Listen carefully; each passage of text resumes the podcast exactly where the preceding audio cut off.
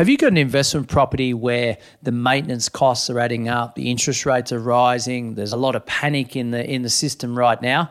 I'm going to talk about how we can overcome this as an investor ourselves. I'm John Pidgeon and you're listening to My Millennial Daily.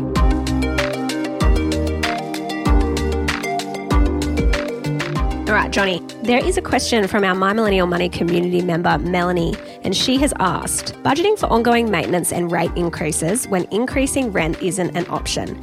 I'm seeing a lot of landlords with big mortgages and therefore big increases in repayments in the current climate, and they're asking for rent increases beyond the market value. Yes, great question, Melanie. Look, the first thing is we can't just put the rent up just because our our repayments are increasing. So the rent is the rent and, and, and based on what the market suggests the rent is. Now, fundamentally, there's an undersupply of housing in Australia at the moment. Depending on what type of asset you've got, as to how much in demand your property is for rent. Okay, now that comes back to the strategy piece before we buy the property. So we've got to understand that when we buy an investment property, we're buying something that's going to be in demand for the tenant, for someone to want to rent it, i.e., three bedrooms. Like it's the, the most common type of people renting or wanting to buy a property are people that maybe want to have a family or already are a family. They're the most common type of people in the country as adults. So let's appeal to that when we buy property. And the other part of it is understanding when we set a strategy, we need to know what the end game is and know what our cash flow is right from the outset. So Melanie talks about increasing costs, and one of those is mortgage repayments. Right now, repayments have, have increased dramatically over the last couple of years, haven't they? And, totally, and, and to, the, to the point where, like a 500k mortgage might have cost 15 grand a year in interest. Now it's costing 30 grand a year. So where do we get that uh, 15 grand shortfall from? Well, it can only come from rents increasing or our own back pocket. Now, when we're setting a strategy, or at least when I set strategies with clients, the first thing we're talking about is things out of our control, like interest rates, like government policies, like vacancy rates. But we can allow for these things, such as vacancy rates and interest rate rises, in our forecasting. So when interest rates were at 2%, we were forecasting that if they got to 4 or 5%, things would still be okay.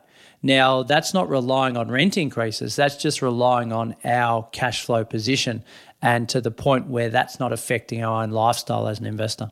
That's really interesting to hear your approach that when, say, interest rates were at 2%, you're forecasting it to be closer to 2 or 5. So you've got this margin, like you have buffer in your budget to allow for unexpected changes. But what about the people who, like, like myself, haven't done that? What do you do if you're now in the trenches? and we're like, oh crap, like this is not something we actually planned for. What are some of the strategies we can em- employ to address or deal with it? Yeah, look, that's a great question. Uh, if you're in the trenches and you're in this position, again, there are only two choices. Are we charging market rent? And that might sound a, sound a bit democratic. It's like, okay, we we've got to put the rents up to cover our business costs, right? But that's the world we live in. Okay, so are we charging market rent and, and can we adjust that if we need to? The other part is right in our personal life, how much cash flow have we got set aside for what I call our business, running our business, which is building our wealth portfolio through property, shares, whatever else, super, etc. So if we haven't got that amount set aside and we're actually using our next pay packet to uh, prop up this property, we've got to look at it and say, right, can we see ourselves through this period until interest rates drop or our rents increase? And that might be one year, it might be two years, it might be five years. And that's a tough question to ask ourselves. So there's only really those two options cash in our own life or the tenants paying more for living in that property that you own. The third option, unfortunately, is you have to sell the property. Right now, we'd never go into buying property, and we're doing another episode on this. We never go and buy property having to sell. We always want to sell. It's a choice to sell. We're not backed into a corner to have to sell this property, but that's the end result, unfortunately. Um, and it may come as a result of not setting our strategy right in the first place or realizing that we bought an asset that maybe had some oversupply in that current area or the rents weren't as high as expected.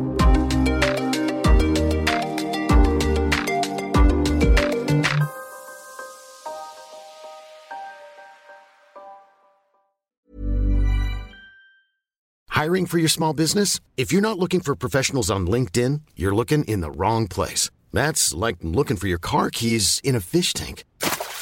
LinkedIn helps you hire professionals you can't find anywhere else, even those who aren't actively searching for a new job but might be open to the perfect role. In a given month, over 70% of LinkedIn users don't even visit other leading job sites. So start looking in the right place. With LinkedIn, you can hire professionals like a professional. Post your free job on linkedin.com slash people today.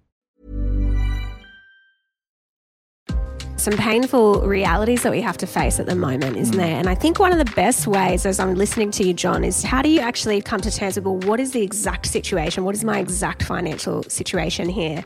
And once you get up close and personal with that, you can then work out, well, then how do I address it? But I think the key that I know we talk about a lot on both of our podcasts is get advice. Like, get advice for your situation. Like, don't make it out of that emotional fear decision. Like, really get someone who is super switched on in this space to come in and, and help you navigate that decision. Yep, 100% spot on. Let's round this out, shall If you're listening to this in this type of situation, we've got to go back to basics. How much comes into our life and out of our life each month uh, from a personal perspective and also from a business perspective? How much is the property costing us to run? Versus what's the income coming in. So we need to assess those two very separately and we need to look at our emergency buffers in both of those areas, personal and business, and then also understand what our savings ability is per month. And we may need to cut some things out. Which one's more important, going out for dinner twice a week or keeping this property for an, another five years to let it do its thing? And that that's unfortunately the, the sheer reality of some people's situations at present. Uh, but if you can understand what your savings plan is and you can allocate some of that towards your portfolio for a short period of time until things ease a little bit or we get a pay rise or something happens in our life that, that makes us more financial, then we can see our way through with a lot more clarity. Love it. Hey, Will, thanks for hanging out. No worries. I'm John Pidgeon, and you've been listening to My Millennial Daily. My Millennial Daily is produced by My Millennial Money, also available on Spotify.